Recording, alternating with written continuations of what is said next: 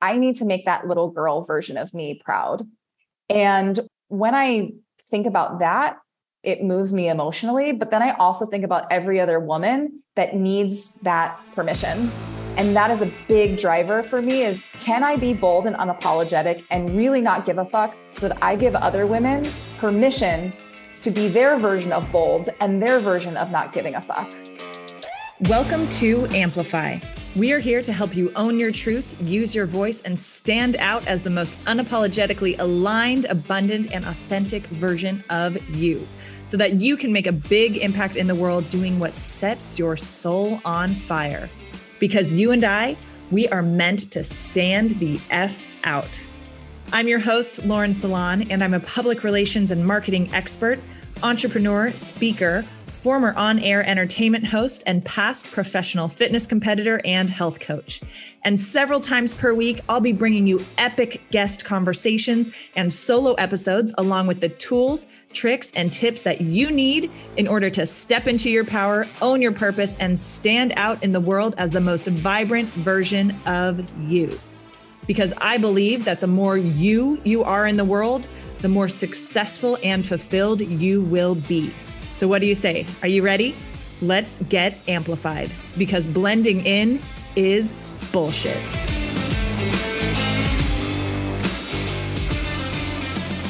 Today, I sit down with my friend Samantha Jo Harvey, who, as you will see from this episode, is like one of my soul sister twins on this earth from the leopard print to the dancing to the boldness to the confidence, all, all the things.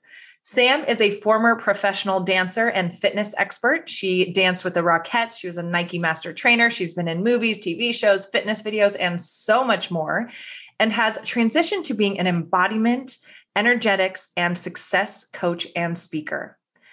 After powerfully initiating a divorce, navigating body dysmorphia, and moving through her own battles with worthiness, judgment, and comparison, Sam has become a mindset ninja and champion of women being their fully expressed and embodied selves. Sam is obsessed with helping women own their personal power, unleash their inner wild woman, and have it all the man, the money, the magic, and everything in between. The women in Sam's world have left their jobs to travel the world, walked away from relationships that weren't serving them, built side businesses into empires, all while taking care of themselves in their mind, body, and spirit. Sam has built two multiple six figure businesses, trained on mindset and energetics across the country and internationally for everything from women's retreats, network marketing conventions, and corporate settings. Sam hosts the Full Out podcasts, regularly takes ballet and pole dancing classes, and loves dropping an occasional F bomb. I know that you are going to fucking love this episode. And if you haven't already, be sure to listen to part one on Sam's podcast, where she and I started the conversation and then finished it and continued it here. All right, what's up and welcome to the show. Sam, I'm so excited to have you guys. For those who if you don't know, Sam and I literally just recorded for her podcast. So if you haven't already, go listen to that episode first and then come back over here because like we'll probably just continue several things. So hi, welcome. Thanks for being here. Hey girl, thanks for having me. I'm so pumped. Yeah, I know. This has been super fun. Okay, so we're going to just dive right into rapid fire. What is something you're grateful for right now? My boyfriend's out of town and I'm actually grateful for how much I miss him. Oh, I know it's so cheesy, but it surprised me. Like it was such a beautiful thing to feel today. Yeah. Oh, I like that. That's so cute. What's a guilty pleasure of yours? Oh, what's a guilty pleasure? Girl, I think everything's just a pleasure. Like I don't feel guilty for anything. I agree. I need to like rephrase that question, but you know what I'm saying. I know. You know what I'm saying. It's like, what is it on Netflix? Love is blind, guilty pleasure. Why did I react like that? Because also, yes. I think I started the most recent season like yesterday, and I'm like six episodes in. I like, I can't how did that happen? What's a random fact that most people would not know about you? Oh, hell. A random fact.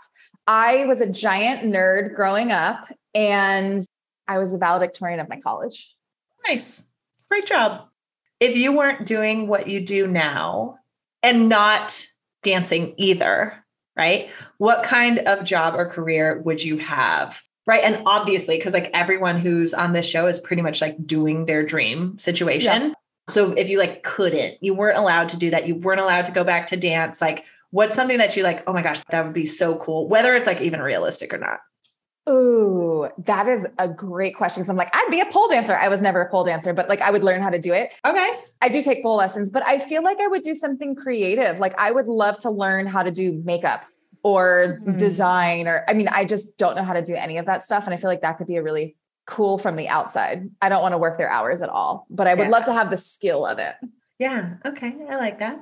Yeah. What did you want to be when you were little?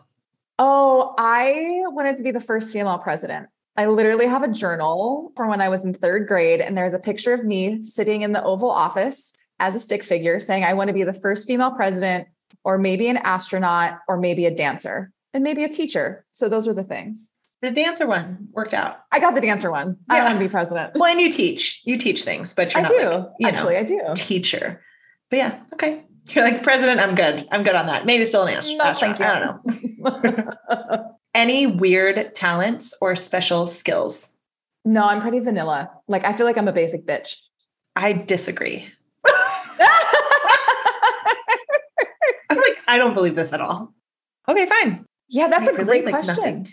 I mean, I'm like, what would be the thing? You can't do some like, I feel like you can do something physical that's really cool, probably. I mean, I could do a split. Okay. That's well, like well, less. Yeah, sure. Okay, we'll allow it. Okay, okay. When's the last time that you cried? Yesterday. I'm like, probably same, but I don't actively remember crying. Nope, I did cry yesterday.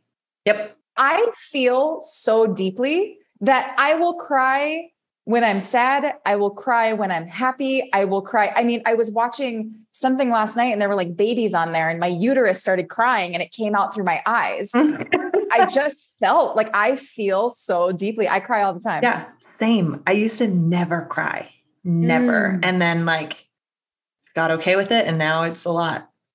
When's the last time that you laughed so hard you almost peed your pants? Ooh, last weekend we were away for a friend's birthday in Palm Desert and it's a good time. good, good. Favorite meal? Okay, I have one, but it's not really a meal, it's a dessert. So when my mom was okay. pregnant, on the East Coast where I'm from, we had a place called Friendly's. It was all ice cream. And when my mom was pregnant, her one craving was a Reese's Pieces sundae, which is like five scoops of vanilla ice cream, peanut butter sauce, hot fudge, Reese's pieces. And it's this massive dessert. And she had one a week. And I came out of the womb craving this week. ice cream. Yeah, one a week. She was like, don't do So that's that. been like your favorite thing since yeah. forever. Yeah. It was all your fault. It's all her fault. But normally I like salty. Like give me a French fry or sushi and I'm happy. But when I'm in Baltimore, I need my friendly's Reese's Pieces sundae. Nice, nice. I like it. Where is the next place you want to travel to?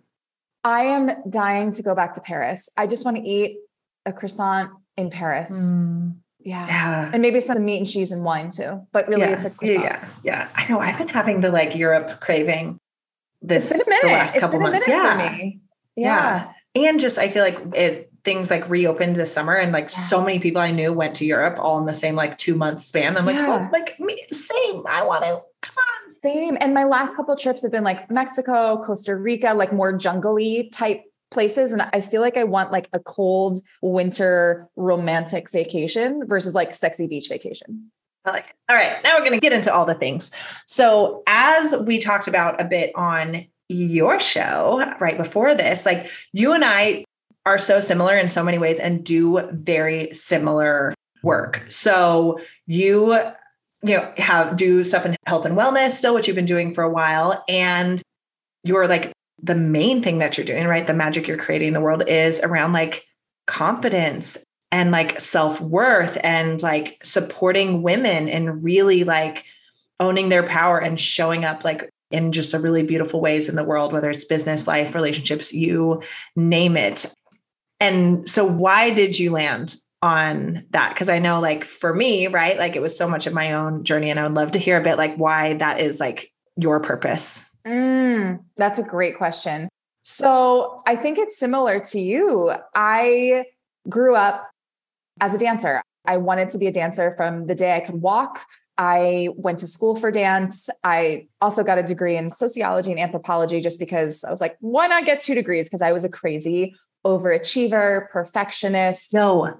Yes. I girl. said the same thing in college. I, I was like. I came in with all these extra credits from doing AP and honors classes. I could graduate a year early or I could do two majors. Obviously, I did two majors because why not? why not? Exactly. Literally, why not? Yeah. And then I killed myself in college and I moved to New York immediately. I got hired by the Rockettes and I was a professional dancer for 12 years. And I was dealing with the rejection, dealing with being told no, being told that my body wasn't going to fit a costume.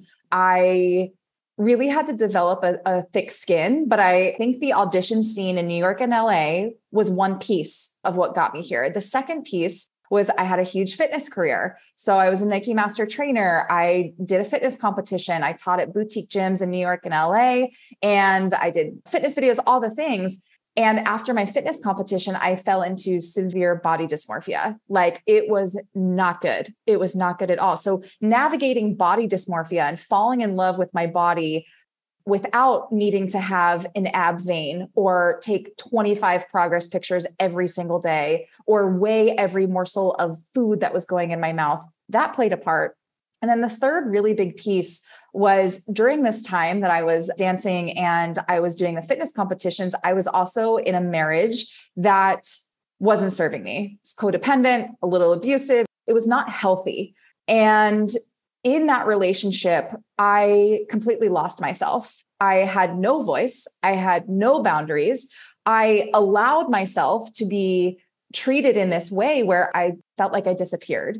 And I'm really careful to say that, you know, I was an active player in it. I was a passive active player. At this point, I have nothing but love for my ex husband. And, and I appreciate the yeah. learning that I went through during that time, but it was really fucking hard. Yeah. And so when I found my voice and when I realized, holy shit, I am worthy of so much more, I dove into personal development. I listened to every podcast. I started reading all the books, learned how to meditate, started journaling.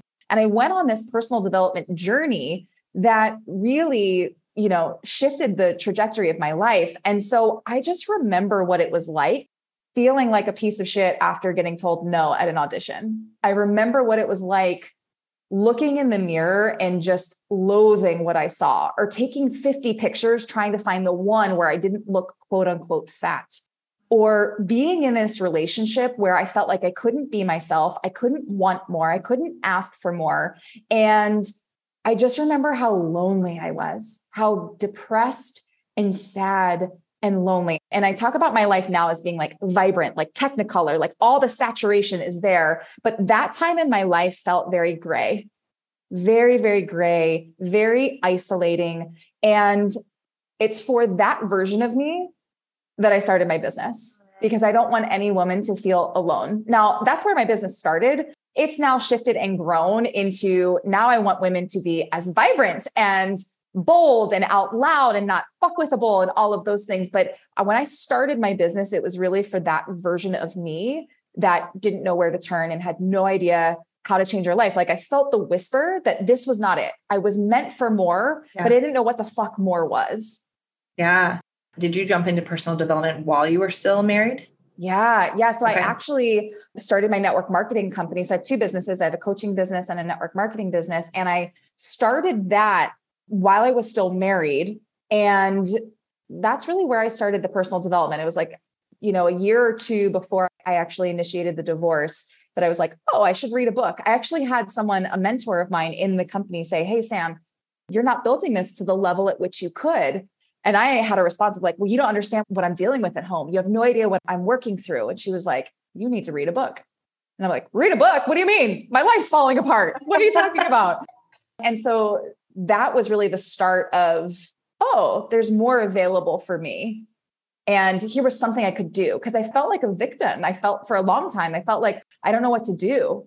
And I knew that I wasn't supposed to feel like that forever, but I didn't know what actions to take. So reading was really the first action I took. Ah.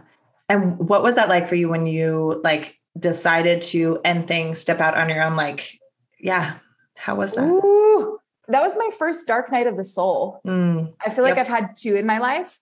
And that was my first one. I I'm like two. I'm like, yeah. gosh, I feel like I have like 50 this year. well, I feel like the last two years was like my second one all in one. Yes. I'm like, yes. well, that's another story. But the first one, I mean, it was so hard. It was so yeah. hard knowing that in order to choose myself, I had to potentially hurt someone else. That was the interpretation I had at the time. What I shifted that interpretation to was I get to choose myself. And by me choosing myself, I'm allowing a really beautiful healing opportunity for my partner. Yeah. But it wasn't like that when it started. Right. Yeah. I relate to that so much of like the, oh, this fucking sucks. And I know it's right for me. And then needing to be like, okay, but also like, I know it's right for him too, even though I'm the one who yeah. start like am I'm the one doing this, right? Like, yeah. Yeah. Ooh, I mean, yeah. and there are things that I wasn't proud of. Like, and you know, I look back and I give so much love and and have so much compassion for that version of me because I made mistakes. Yes. I did things that yes. I'm not proud of. And what I know is that I did the best I could with the tools that I had at the time. Yes. Yep. If this situation were to occur now, first of all, it just it wouldn't happen because I don't even have the capacity to hold what I experienced. But obviously, I would go back and make different choices. However, the lessons that were needed, whew, they hit me like a ton of bricks. Yep. So when you became single, did you jump into dating? Did you take time? Like, how was that? Yeah. Because when did your marriage end? I want to say 2016. Okay. 2016, okay. 2017. Yeah. Around that time. I'm like, I don't even know. It's been a while now. I heard someone say this, and I, I found that this was very true for me was that when women initiate a divorce, they've been out for a long time. Like women don't just wake up one day and be like, I'm done, uh, I'm leaving. Women, because we have in our society, we're taught to like take care of the man, we're taught to people please, we're taught that we have no self worth. That's, you know, a lot of the societal programming. It takes women a really long time to find that. And so I was emotionally and mentally out for a long time, like a long, long time. So yeah. when we actually separated, I started dating someone about five months later, four months later.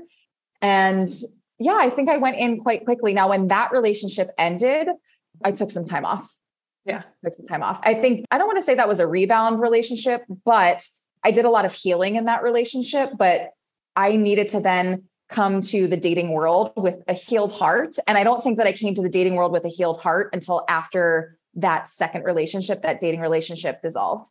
Yeah. That's so that's so interesting because I but yeah, in the last two years, two and a half years of me being single, in thinking about it, like I haven't called anyone my boyfriend or been in like serious relationship with anybody, but the closest thing to like a relationship was like three months after becoming single. Like I was going on dates like literally the first weekend I was living by myself and stuff like that. Like I was like, I'm ready. like let's let's see what's out there. Right. And then I had like a little, a couple month relationship situation, like a couple months later, that other person pretty badly because I didn't want to be in a relationship. I was like, no, I just became single, bro. Like, no, I got some dating to do here.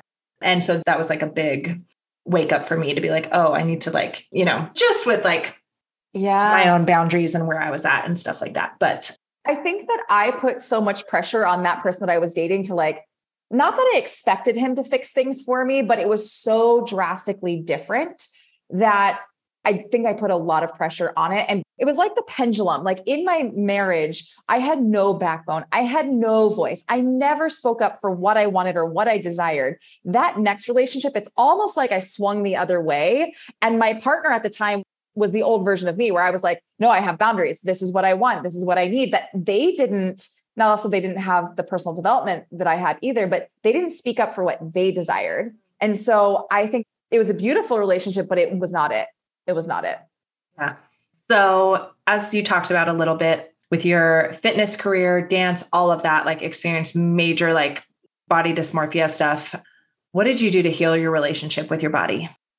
After Ooh, all girl. that because it probably was not like necessarily quick and easy. Yeah, you know what's so interesting is like I remember growing up in the ballet studio and having friends that were dealing with anorexia and bulimia and things all around me and I was like I remember being really aware as a young person being like thank God I don't feel that. Like thank God. Like and I was never that ballerina body like I'm fit and I'm healthy but I was never that stick thin typical dancer body, but I never felt it. And the first time I experienced it was when I was told that I needed to work on my fitness. That was how they told me that I needed to change my body. And I did have weigh-ins and I did have that. But, yeah. you know, even during then, it really didn't hit me. It wasn't until the fitness competition that I lost my mind. And that process was so intense. Not only are you seeing the difference that your body is, is shaping, but you're literally controlling every piece of your life the food you're eating, what time you're waking up to do the fasted cardio, how you're lifting, what you're looking like. And there was this really interesting thing that because I couldn't control what was happening in my personal life, this is when my marriage was like imploding. I used that as my socially acceptable way to have the eating disorder. It was like, this is control for me. This is one thing I can control, which also led to more issues because my ex was like, you're showing off your body and you're this. And like that yeah. created a whole nother side, you know, tangent. But it was my way to control. Yeah. I know. I did my competitions 2018 and 2019, right? Like those were the like years of my marriage that were the most challenging and like heading toward being over. And 2019 was when I experienced depression for that year. And so it was, and like other stuff going on too, like, you know, stuff that I did also in my marriage that I wasn't proud of. And like, so that was like the thick of that while I was also doing the competitions. And again, with that control thing, like I felt like my marriage and like even myself, right, like was out of control. And that was like, oh, I can be like so in control of this, right? Yeah. And so I didn't realize that until years later, like really being in my personal development journey. And really, what I saw now looking back is that control felt safe.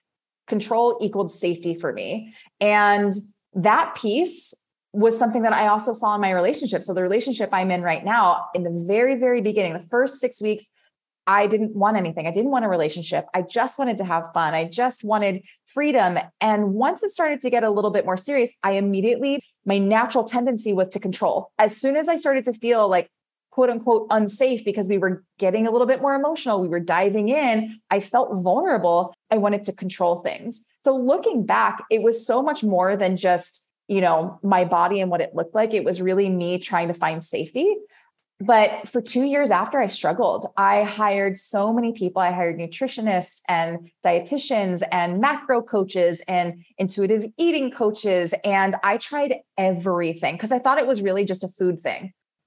Eventually, I did find a program that supported me in not controlling every morsel of food because I was still dancing. And so, what I fell into, I was able to work with a macro coach where I could still see shifts like, oh, my body's finally starting to like get back to where it needs to be. But I was still logging every piece of food and I was in a food prison. So that wasn't it. Then I did the intuitive eating and I was going the opposite. I was just fully binging. And I'm like, I can't book a job if I'm 20 pounds overweight. Like that's just the nature of what New York and LA is. So I eventually found this program and it's why I love my network marketing company is because I could eat anti-inflammatory food I could eat as much as I needed to to feel full, but I still found balance in my body. So, really getting my gut health together supported my mental health. And so, I'm still a huge, huge fan of gut health because how we experience our bodies and how our gut impacts our serotonin, our immune system, and and every system in our body really impacts how we view the world. So for me, it was getting into that, but it was also the personal development. Amazing. Amazing. Deal with like body stuff now? Yeah, I mean, here and there, I feel like it's yeah. always something that will follow me. Mm-hmm. You know, my sister and I talk about it often. She eats whatever she wants. She doesn't think about it. She's super fit. She looks great. And I still can fall into a little self beat up over things, or I've always been a very all or nothing person. And again, I feel deeply. Like when I feel, I feel. And so I used to feel like that was a bad thing. And now I've just learned to embrace it and to honor it, to see it. And what I think is actually cool about it is like I'm a coach that people relate to. I don't pretend to have it figured out. I don't pretend that like my work is done and now I can just teach it. Like, no, I live it every day. Beautiful. Yeah. I love it. I love that. And what are some of, because we talked about this on your show, what are some of your, well, actually, before I ask this, what has your relationship with like being stuck in your masculine looks like because I know you can relate. I know you can relate to that. I just let a laugh. Okay, I think it's actually a great theme because a lot of my control equals safety. pushed yeah. me into masculine. Mm-hmm. Now, I also was raised by a single mom who worked a million jobs, busted her ass. And so for me, I was like, oh, in order to be successful, like I got to bust my ass. In order to be safe, I got to bust my ass. And so that just followed me. I learned that overachieving got me love as a young person. And so I loved achieving. I loved achieving. And it did serve me in many ways. Like I did get scholarships, I did get accolades, and that was beautiful. But it fed my perfectionist, it fed my unworthiness, it fed all of that. So I really feel like that was the root of a lot of the masculine and seeing my mom do everything. She was never able to relax because she couldn't, because she was working a million jobs. So I literally went to New York thinking I was going to be a starving artist. Like I wanted to dance and do artwork, which meant I was going to have to hustle. And so I feel like this hustle and overdoing just really was taught to me by example. And I also saw great results. You know, it was like, oh, okay, well, this is serving me somehow. The results are showing that I can do this until I went into burnout, until I was teaching 17 fitness classes a week, running around like a chicken with my head cut off, losing my voice, still being in debt. Like it wasn't working. It finally caught up to me. And so it's really easy for me to fall into that overdo, all or nothing. And I used to feel like if I had a day off, I would need to be so exhausted that like I couldn't do anything. Like I just need to lay on the sofa. Yes, that's same. Where it's like, oh, I'll rest when my body's screaming at me or yeah. when I like hit that wall. Yeah. I mean, even my career, I literally manifested a career where I needed to quote unquote be perfect. I literally needed to look like every other girl on the line. And where you couldn't take days off. I would work three weeks straight doing shows, 16 shows a week. Didn't matter if my hips were hurting or my feet were bleeding or if I had a fever. Like you were expected to show up and get shit done. Like you did your job. And of course, like it was a beautiful learning experience for me. And it kept me safe, but it also kept me shut off and shut down to the other things that I wanted to experience in my life. And which I don't think we even talked about. I mean, obviously, like in the intro and stuff, but when you look back on your dance career, like how does that feel now? I have so much love for it. So much love. Yeah. You know, I really did a lot of healing, a mm-hmm. lot of healing in the last year to release that because I did experience a lot of grief. If you would have asked me this a year ago, I'd probably be crying right now. I had to grieve that chapter of my life. I had to grieve what I thought my life was going to look like. I had to grieve the fact that my current partner never saw me in that. I actually grieved this idea that yeah. he never saw me in my magic. That was the story I created for a while.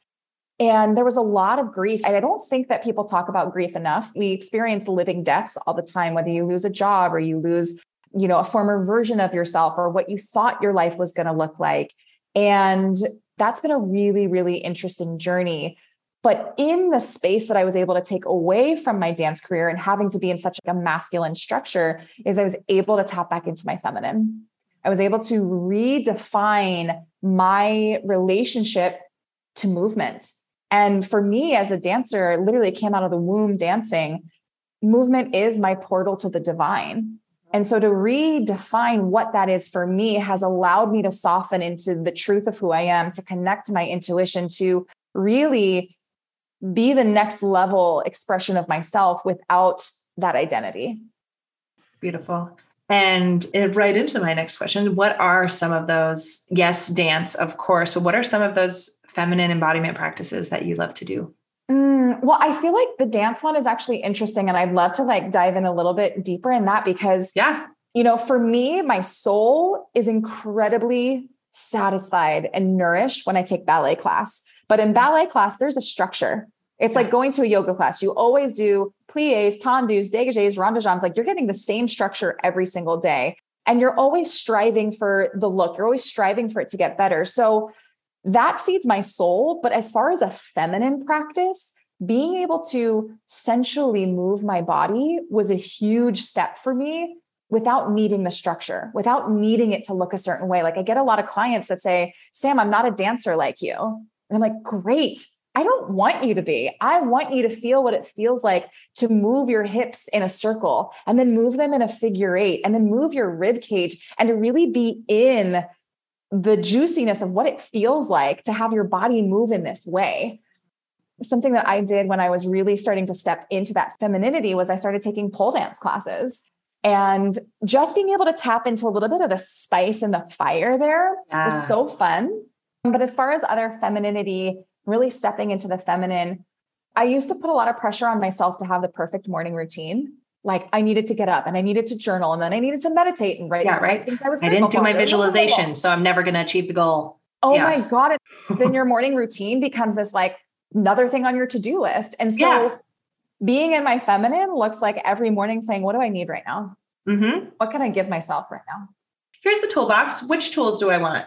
Just one of them? Just two of them? I need all 10 for an hour? Okay, great. Right? Like, yes, exactly. Yeah for me, when I was stepping into that too, like there was a time when I was like, Sam, no more workout clothes. Like you're going to wear a dress. And I literally went out and I felt the fabrics. Like I pretended that I was a seven year old girl playing dress up. So it wasn't like I got to go buy dresses. It was like, no, can I activate my inner child? Can I go try a bunch of things on, even if I don't buy anything? Can I just play and so finding that play has been so fun. And it was really fun. And I would buy fabrics that felt good and felt luxurious. And, you know, now I'm in a space where I can flex back and forth. But when I was healing my masculine and feminine, I was in dresses every single day. And that was super fun for me. Another thing that I love to do, because I talk to a lot of clients that are like, okay, I work from home. I'm in masculine mode, working on my business. My partner comes home, and then I'm like still in my masculine energy. Oh yeah, I remember that. And so what I'll do is like go take a shower. Like literally take a shower, reset, and then come out, you know, as the version of me that I want to be, or go take a walk with my dog just to reset my energy and soften. You know, I think a lot of learning my feminine has been in relationship too. I don't think it's necessarily just been a personal journey, but it's in how I relate to my partner as well. Absolutely. Yeah. I'm like laughing at like, yeah, when you're in work mode thing and then your man comes home. Like, cause I, when I was learning like to be more in my feminine and all that kind of stuff when I was still in my marriage, right? Like if he came home and I was still working, I'd be like, you know, little like gremlin at the computer, like, don't talk to me yet. I'm not done. You know, I'm like, wait, sort of thing. And so I would literally tell him, like, hey, text me when you are like when you get in the car. Cause then I knew I had 30 minutes basically till he was home. And so I'd be like, okay, I can maybe change or like exactly like wrap up whatever has to get done and then I can like relax into my feminine more. Like, yeah. And say like sometimes, like I love that you said the dresses thing because sometimes if I'm feeling like I would benefit from a bit more of my feminine energy or I'm a little like in my masculine kind of hard, I'm like, okay, let's like encourage the feminine to come out by what's on the outside, right? Like, cause yes, it's yeah. inside and outside, but sometimes I'm like, all right, then like I feel like I need more feminine energy today, then maybe I'm going to wear like flowy, like feminine clothes or a dress, or maybe I'll like do my hair and like curl it today and like maybe put on a little bit of makeup. Not that dresses and makeup equal being feminine, right? And like it does also like encourage the energy to move in that way yeah so i love that the dresses yeah. thing because i totally do that sometimes well and i'm such a fan of like a bold lipstick and i think it actually is something that i learned when i would go to work dancing like i didn't always want to work i didn't always want to have to perform but there's something about putting on the costume something about doing my hair something about getting ready for the show that did shift my mind and when i was getting ready for shows i put on music that would pump me up i would have to like be in that energy and so i like to borrow that and I don't think that there's anything wrong with, you know what, if I need a little bit, like let me put on some lipstick, like let me pull out my alter ego that might be this more sensual version of myself, this more feminine version that might not just be familiar for me, but I need something to activate it. And by putting on the lipstick, if that can activate it and allow it to come out, beautiful. Or for you, that means no makeup, great. Don't wear the makeup. If that means doing something completely different, I think there's a lot of power in exploring what supports you. Absolutely. So you show up very unapologetically online, very much yourself, like having fun, showing sexy stuff, like all like bad, like you name it, right? Like all the flavors. And with a, from my impression, right? Like you really like don't give a fuck what other people think. And so how did you cultivate that feeling of like, just like full authenticity and like giving zero fucks about like other people's opinions. Oh, girl, I used to care so hard. I cared so much, like so much that this is like beautiful feedback. Thank you. You know, really diving into the relationship with myself was the thing. I remember doing everything for everyone else. I was terrified of judgment. I was always comparing myself. I just remember how handcuffed I felt. Felt like I was stuffed in a box. And I remember that like not feeling good. And when I started to really understand my shadow, understand the things that made me me, not just the things that I was good at or celebrated for, but the things that I was embarrassed of, the things that I was ashamed of. That, like, when I really started understanding that, you know, those things were part of who I was, those things are things that I've learned, that I've learned to let go, that I, you know, did the best I could with the tools I had at the time. When I really started owning that and learning that my life is my life. At the end of the day, ain't nobody else paying my bills. I'm the one that's going to lay down at night and close my eyes. And I have to be happy with how I live my life. And really was the personal development. I think network marketing was a huge piece of that because I had to learn how to not care that people didn't get it and learn to deal with that. But also my dance career. I've told no so many times. It's like, okay, here we go, here we go, here we go. But the real like embodiment of it was truly knowing that I am here for a purpose and really owning that feeling inside of me that was like, you're meant for more. And I really think about that little girl version of me that was running around naked, singing and dancing and writing musicals and doing all the crazy things that we do as little girls. And I'm like, at the end of the day, I want to make her proud. I don't care if I'm making, you know, my ex-boyfriend's sister happy or triggered online. I don't care if my mom and dad don't get it. Like, I need to make that little girl version of me proud. And when I think about that, it moves me emotionally. But then I also think about every other woman that needs that permission. And that is a big driver for me is can I be bold and unapologetic and really not give a fuck so that I give other women permission to be their version of bold and their version of not giving a fuck. So I'm like, I don't even remember your question, but I'm like, I don't know if I do either. No. But I think it's, I really feel like it just comes back to like knowing myself, knowing that at the end of the day, I'm going to trigger people. That's something I had to get over. I had to get over the fact that when I showed my big tits online, when I showed my body, when I, you know, post about money or a relationship or jobs or business or health or whatever it is, that it's okay if I trigger people because yep. the trigger is actually their invitation to do their work. Yeah. But I used to feel like their trigger was then my responsibility. And right. I had a story that girls didn't like me. Yeah. And as soon as I said, you know what, it's that's not what it's about. Like I'm here to serve at a higher level. And you know, my mom, I gotta shout her out. I remember a situation last year where I was in a setting with a lot of women and I triggered a lot of people. And I remember going back to my hotel room and I called my mom crying, being like, I just don't understand why it's so hard for me. Like, I just don't understand. Like, why? Like, Why am I like this? Why is this happening? Even though I've done all this personal development, I still was having a moment. And, you know, my mom and I talk about it.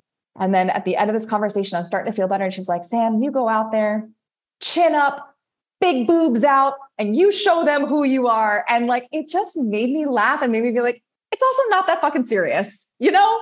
Like it's not that serious.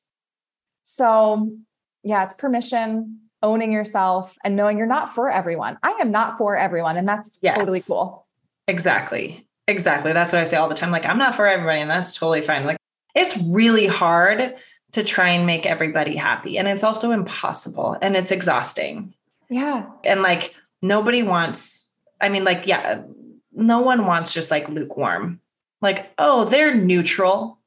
Yeah. Ugh, boring. When I think about the women I want in my world, I don't want people that want me to be lukewarm. I don't want people that want me to be vanilla. I want people around me that are going to push me to be like, yeah, do that and then 10 times more. Like I want to be around people that are going to build me up and make me expand. So if I can be that expander for someone else, I'm all for it. Yeah, absolutely. So something that I which I'm going to assume you resonate with because it's very much what your business looks like is like you get to be paid to be you in pretty much that's like your business, right? And so people paying to access your energy, to access your confidence, right? And get a taste of that. And of course, be coached by you and go through your programs, like absolutely, right? But so that they can step into those kind of traits for themselves. And that's very much something that like I have felt is very much my purpose, right? Like getting paid to be me. And I know like a lot of people are like, yeah, same, that's my goal too. But like knowing that my energy is very much the product, right? Like in a lot of ways, like one, is that does that land for you and how long have you felt like like how did you come into like kind of knowing that like oh no like my energy and my me ness is like the fucking thing you know that's such a good question because i used to have problems with like business strategy. Like there's a lot of emphasis in this world on copy and marketing. And I'm like, how do you bottle up me and sell it? Like I oh really oh gosh, literally, I've asked that question to like so many of my friends and mentors. How do I package up my me? Well, and then I also felt like I was put into a box like, well, are you a coach? I'm like, well, I'm a coach and I'm a mentor and I'm a ninja like mindset person. And my clients call me their fairy god sister. And, you know, like I have all of these things. I'm a fucking magical unicorn. Yes. And I think there was a piece of my confidence that when I stepped into that, that was like next level for me. So it's like I was supporting women and stepping into their confidence. But as I've continued to up level, it's also up leveled the way that I can serve. So, yes, I resonate with that. And I don't actually quite know when I was able to fully step into that. I don't think that there was a certain choice point or a before and after, but it's been this continual space of exploration and also seeing what works. Like when I just own who I am, people are like, okay, how do I get more of you? How do I be around you? How do I be in your space? I'm like, I don't know. Come on in. Let's figure it out. Like that's really what it was. When I started my coaching business, I didn't want to be a coach. I did a coaching certification program because I wanted to host transformational weekends. That was the goal. And that was like five years ago, four years ago. And I started doing some practice coaching sessions. And I'm like, oh my God, I'm obsessed with this. And I literally just like threw shit at the wall and see what worked. And this is what was working. And so I love it, but it's also, I think, challenging. It's challenging to ride that line of selling your energy and selling like access to you and also making sure I'm constantly providing value and making sure that I'm showing up in a way that's going to invite people in as well. You know, yeah. I don't want to call it like a too much conversation because I'm like, no, I want to be fucking too much and that's okay. But it's been this fine line of how do I make sure that I have a space for the people that want to come in? Yep. Whether it's like yes. my level ones and it's like, what is shadow work? What is this personal development? Whether it's the people that I'm supporting in stepping into their boldest selves in their business. I do a lot of that in my one on ones where it's like more tailored to what they desire. And I'm actually really excited because I'm coming out with a new container in November and it's called Sex Money Magic. And Ooh. it is for, we've talked about this. Yeah. And it's for my higher level women that want to elevate. Like they've done their work, they know that they're amazing, but they also want that fat bank account.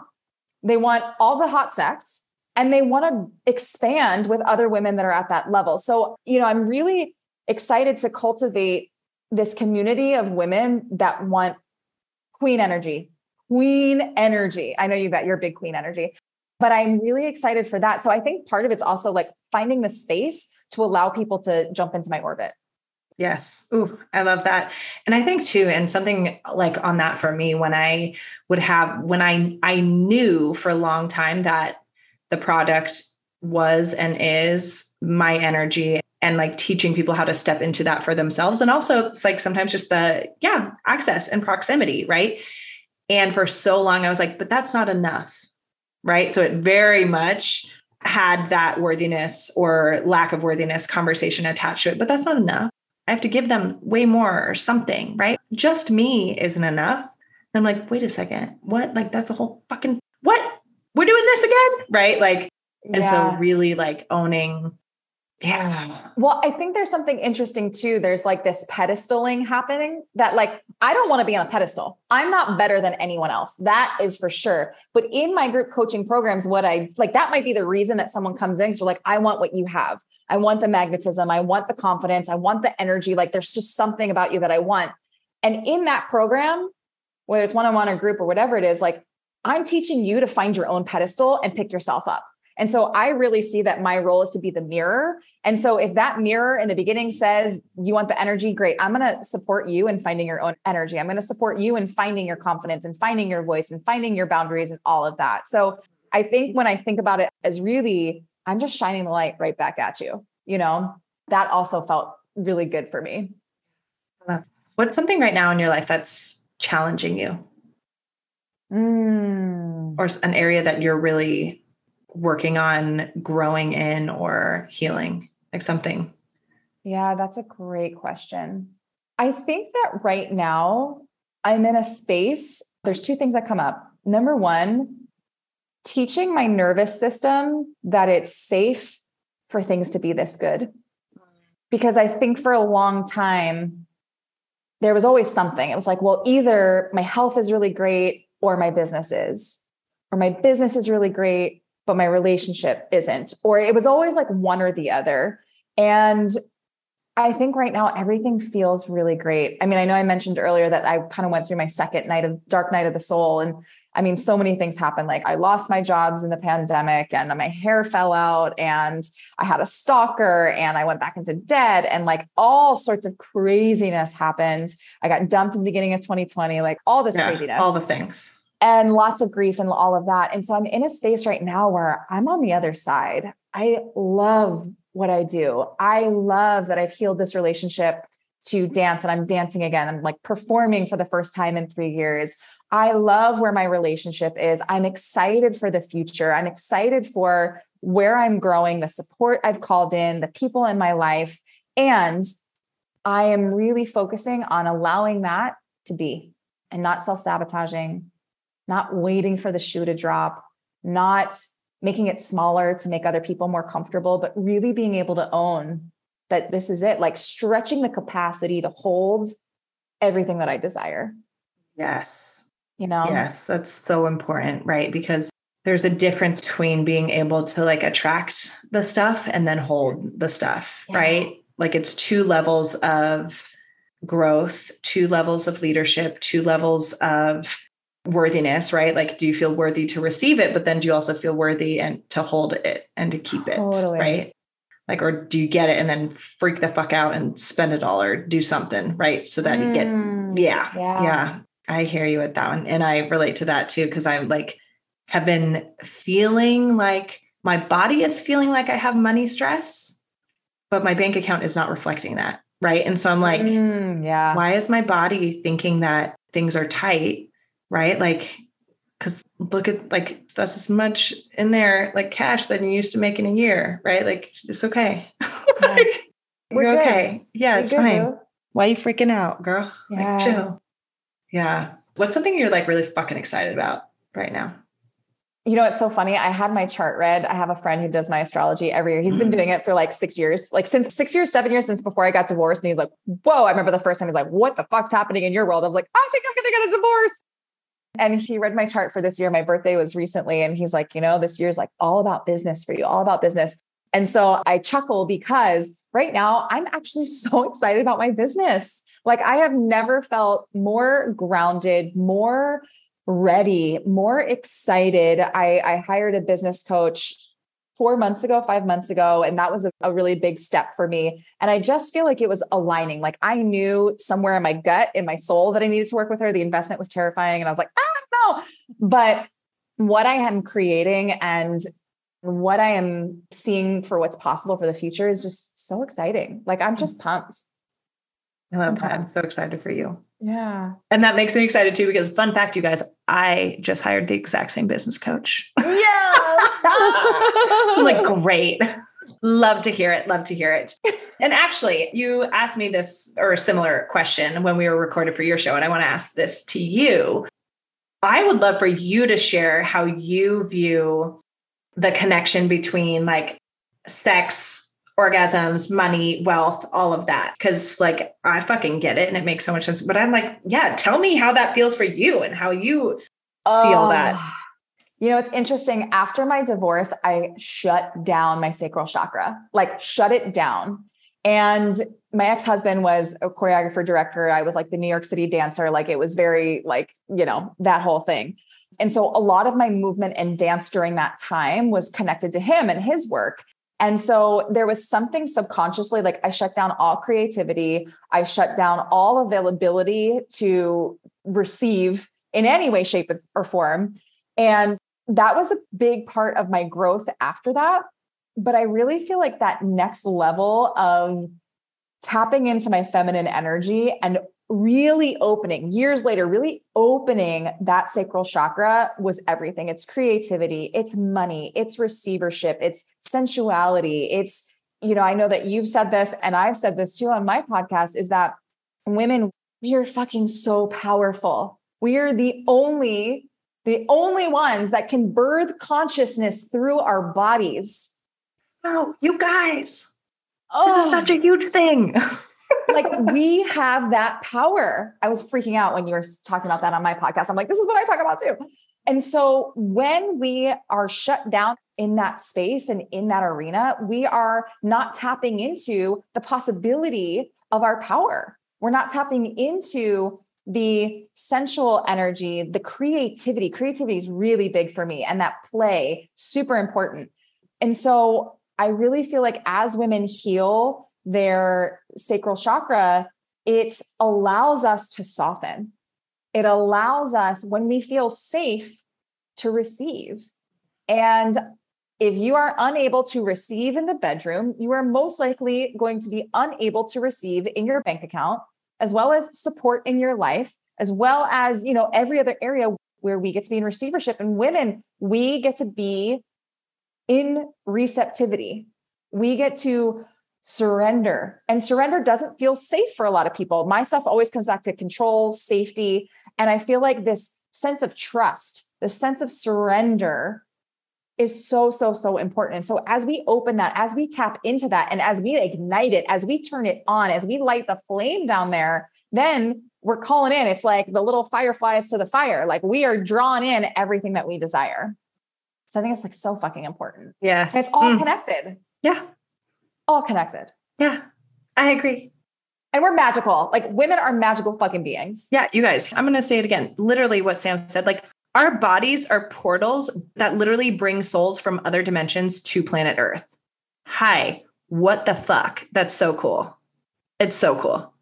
It's insane. No one else can do that. It's like so. Anytime you're like, "Oh, life is hard," like, "What? I'm not good enough. I'm not." What? Be like, "Oh, wait a second my body is a portal from fucking other dimensions and the divine to bring souls into this earth. Okay. Literally biologically designed. Like you don't really have to do much, you know? Yeah. Oh, it's okay. Yeah. Okay. On that note, where can people find you? What you got going on? How can people work with you right now? All the things. Oh my goodness. So I hang out on Instagram. Love Instagram. DM me. Let's chat it up. I'm so down for the DMs. My Instagram is at Samantha Jo Harvey, and Jo is just a J O. It's like the feminine version. And I have Sex Money Magic that is launching in November, and I'm incredibly excited for that. And I also have something up my sleeves for January, more of like a level one intro to shadow work. A program that I've been running for a while is getting a new facelift and revamp. So I love my group programs. I love bringing women together. And I also do one on ones. So if that might feel like it's in alignment, I would love to chat. And if nothing else, just say hi. I always love adding women to my network. So let's spread the goodness over on the Instas. Absolutely. And one more question for you. So this show is all about supporting women and men in really owning their truth, using their voice, like living life as the most like unapologetic, aligned, abundant, like authentic version of themselves. So like what is one piece of advice whether that's like a question, an action to take, a quote, like one thing to really support people in like living that fucking amplified life. Well, I love that because you know my podcast is called Full Out. I know. We're like it's like, like we're like out life. Yeah, hi twin. So, hey, what's up, girl? so good to see you. Oh, one piece.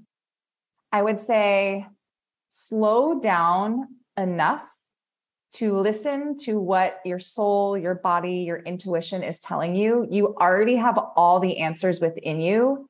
There's no podcast or book or guru or someone that's going to come in and be able to do it for you. So when you are able to tap into your inner guidance system and then take action from that space, you'll be unstoppable. 100%. Absolutely. All right, you guys, be sure to connect with Sam on Instagram. Check out all her things. Go say hi, slide into the DM, say hello, all of that. Thank you so much for being here today. This was so fun. Back to back recordings, like such a blast with you. Thank you so much for spending time with us today. Thanks for having me. So fun.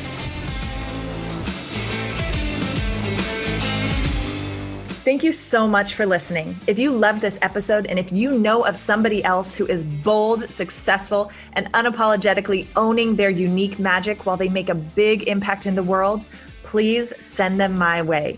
And it would also mean the world to me if you help me get this message out to as many listeners as possible. So if you liked what you heard, I'd be so grateful if you would please take 30 seconds to leave a five star rating, write a quick review, and share this episode with your friends. Be sure to tag me so that I can say thank you. And until the next episode, keep showing up, keep using your voice, and keep being you because the world needs more of your magic.